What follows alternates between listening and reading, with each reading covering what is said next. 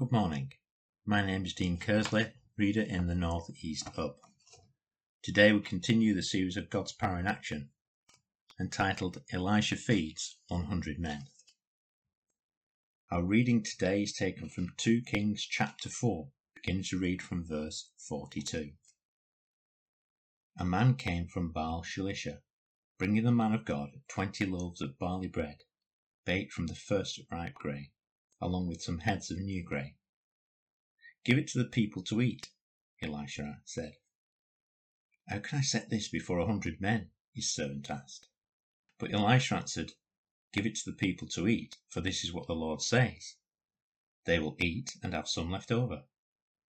And then he set it before them, and they ate, and had some left over, according to the word of the Lord.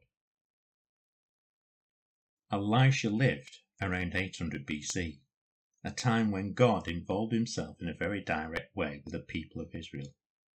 And along with Elijah, they prepared Israel for religious reforms, restoring proper worship and moving away from idolatry. Elisha's name means God is salvation and earned the title of the prophet of peace and healing. He never asked for worldly honour, but simply asked for a measure of the Holy Spirit in what he did.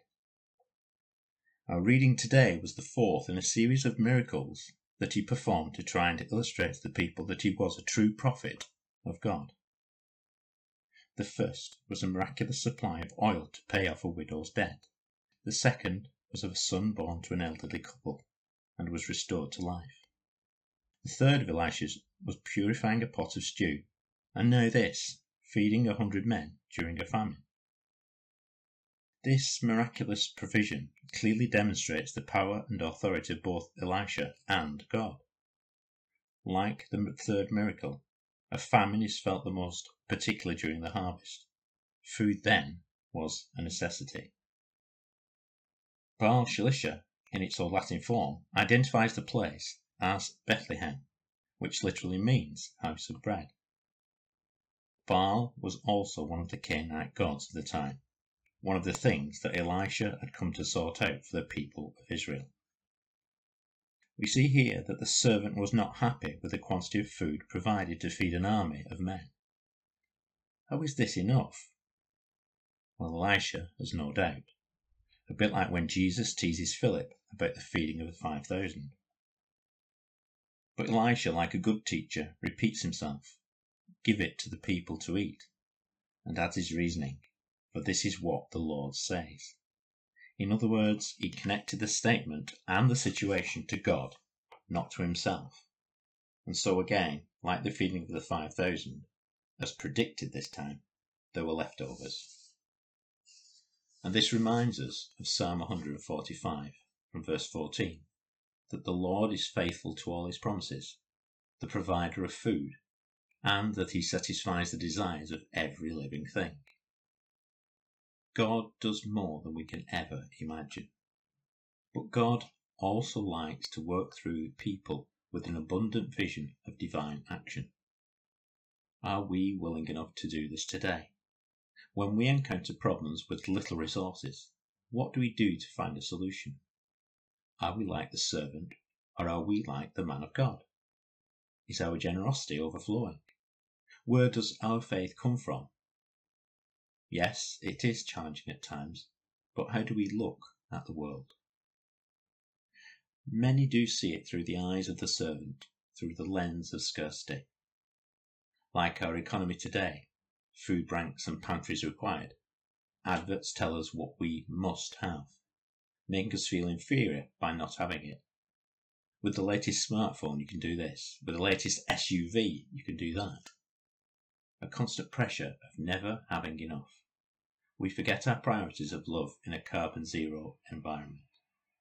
Whereas Elisha saw things completely different, using a different perspective.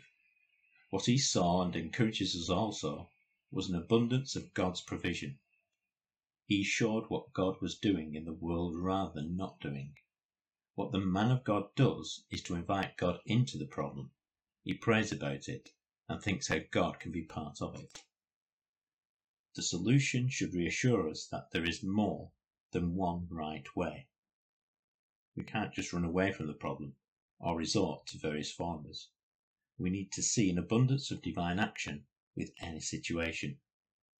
God made the world and saw that it was good. The challenge is to view it through the lens of the servant or the man of God, in other words, Elisha. Elisha's work serves as a model of teaching righteousness and faith, of a life full of hope. It will be challenging because life's like that. But when the challenges occur, he reminds us to see them through the lens of God's abundance. We don't turn our backs on problems, we take them immediately to God and share His hope and power in them, providing and fulfilling need. Shall we pray? Lord of all life, thank you for those people who constantly look out for others. Thank you for those who put you into every situation of their lives. Help us to see and use your power in our lives.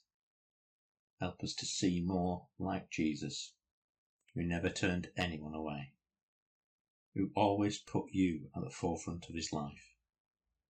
Holy Spirit, refresh and renew again. This we ask in your precious name.